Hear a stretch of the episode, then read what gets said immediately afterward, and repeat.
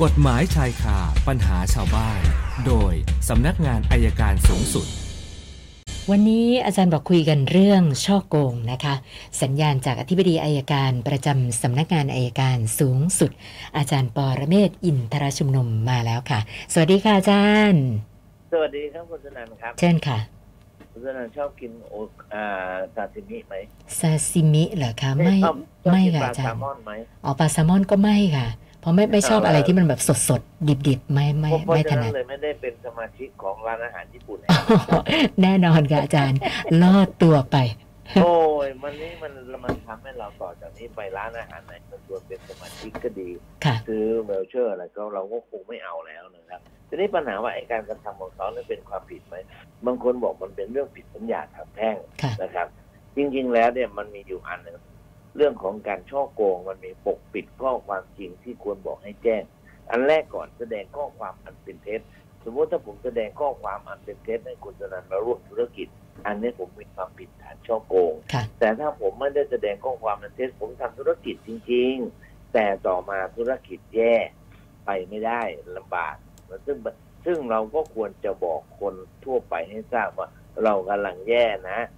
ก็ต้องหยุดนะ ต้องคืนอันนี้ต้อง คือถ้าเราไม่บอกแล้วเราแอบไปเฉยๆเนี่ย มันก็เป็นความผิดฐานช่อโกงเช่นเดียวกัน อย่างกรณีที่เกิดขึ้นบางคนก็บอกเป็นแพ่งเดี๋ยวผมว่าไม่น่าจะใช่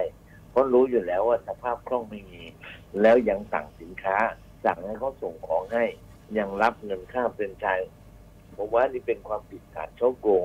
และยังขายวอลเชอร์ไปด้วยด้วยซ้ำผมว่าอันเนี้ยเป็นความผิดฐานช่อโกงประชาชนด้วยซ้ำ มันไม่ใช่แค่ที่สคบดูว่า เออมันมันไม่มีเงินมันหนีไปสภาพคล่องไม่มีทำธุรกิจขาดทุนนะครับ ก็ฝากเตือนเอาไว้ว่ากรณีที่ทำธุรกิจอย่างเนี้ย ถ้าเมื่อใดที่เราทำธุรกิจแล้วไปไม่ไหว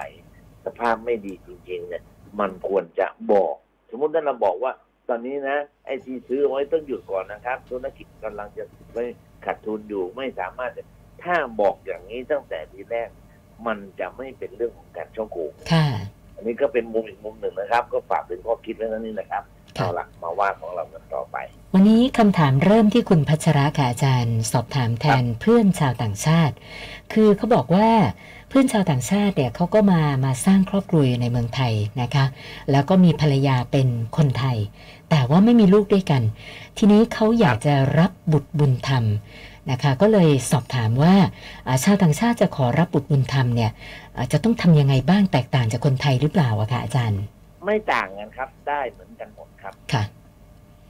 นะอันอันนี้คือต้องทำยังไงบ้างคะคือรับบุตรบุญธรรมก็อายุต่างกันสิบห้าปีค่ะนะครับ ก็ต้องว่ากันไปแล้วก็จดทะเบียนรับบุตรบุญธรรมแต่ตอนเดินทางไปต่างประเทศได้หรือไม่ได้นะอีกประเด็นนะครับ คนละประเด็นกันนะอ๋อถ้าเวลาจะเดินทางไปต่างประเทศนี่ อีกเรื่องหนึ่งนั้นอีกเรื่องหนึ่งเพราะว่า เพราะว่ามีผู้หญิงไทยเนี่ยเคยค่ะแต่งงานกับฝรั่งแล้วก็มี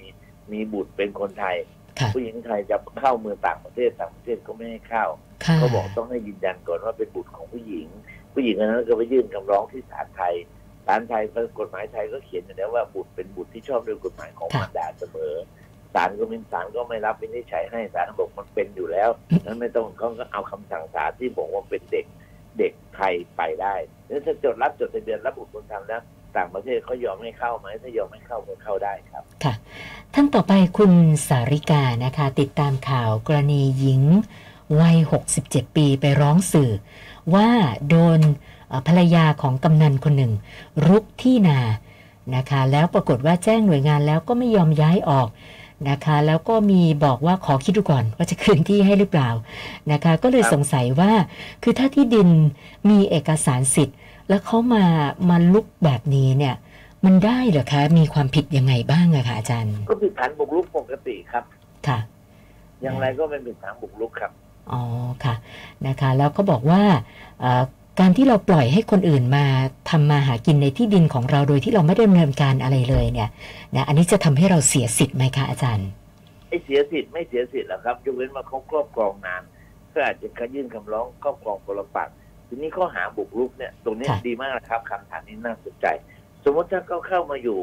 แจ้งความบุกรุกต้องแจ้งความภายในสามเดือน นับแต่วันที่เขาเข้ามาบุกรุก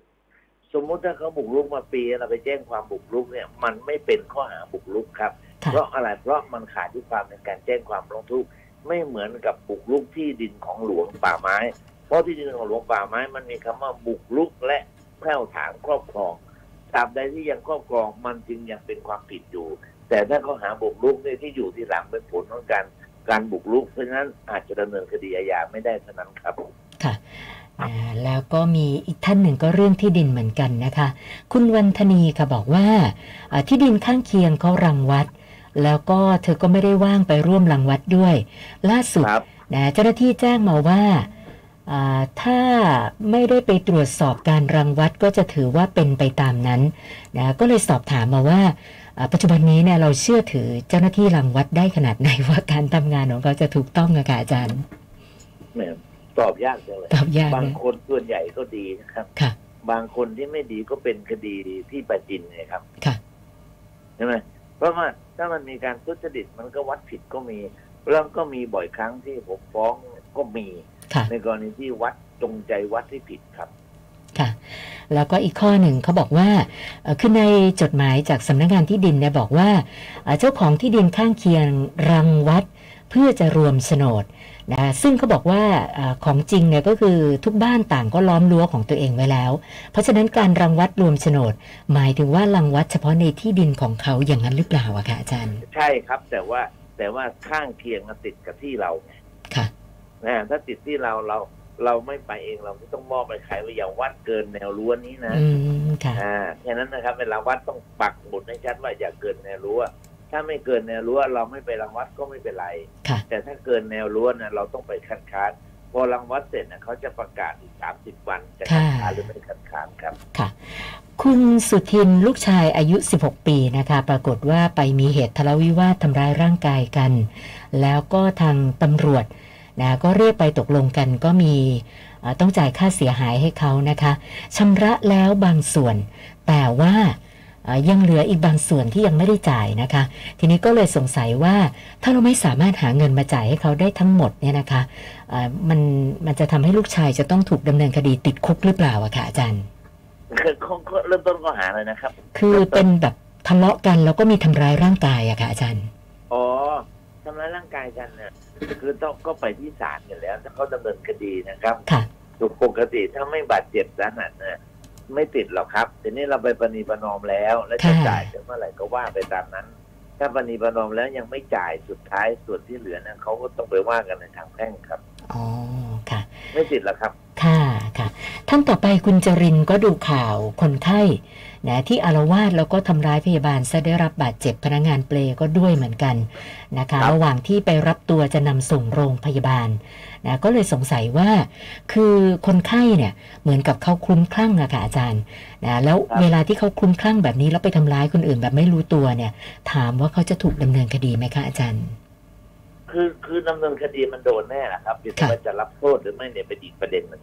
ใช่ไหมครับ เหมือนคนที่คุ้มข้างคนคนสติไม่ดีเนี่ยก็ต้องถูกจับดำเนินคดี แต่ถ้าต่อสู้คดีไม่ได้ก็เหมือนที่เราเคยคุยกันเรื่องของเออผู้หญิงคนหนึ่งที่ไปแทงเด็กนักเรียนนะครับอันเดียวกันค่ะก็ไปรักษาจนกว่าจะหายแล้วมาดำเนินคดีครับค่ะ ท่านต่อไปคุณสรายุทธบอกว่ารถเนี่ยเช่าซื้อกับบริษัทไฟแนนซ์แห่งหนึ่งนะคะ ยังผ่อนค่างวดอยู่ สัปดาห์ที่แล้วมีเพื่อนมาขอยืมเอาไปใช้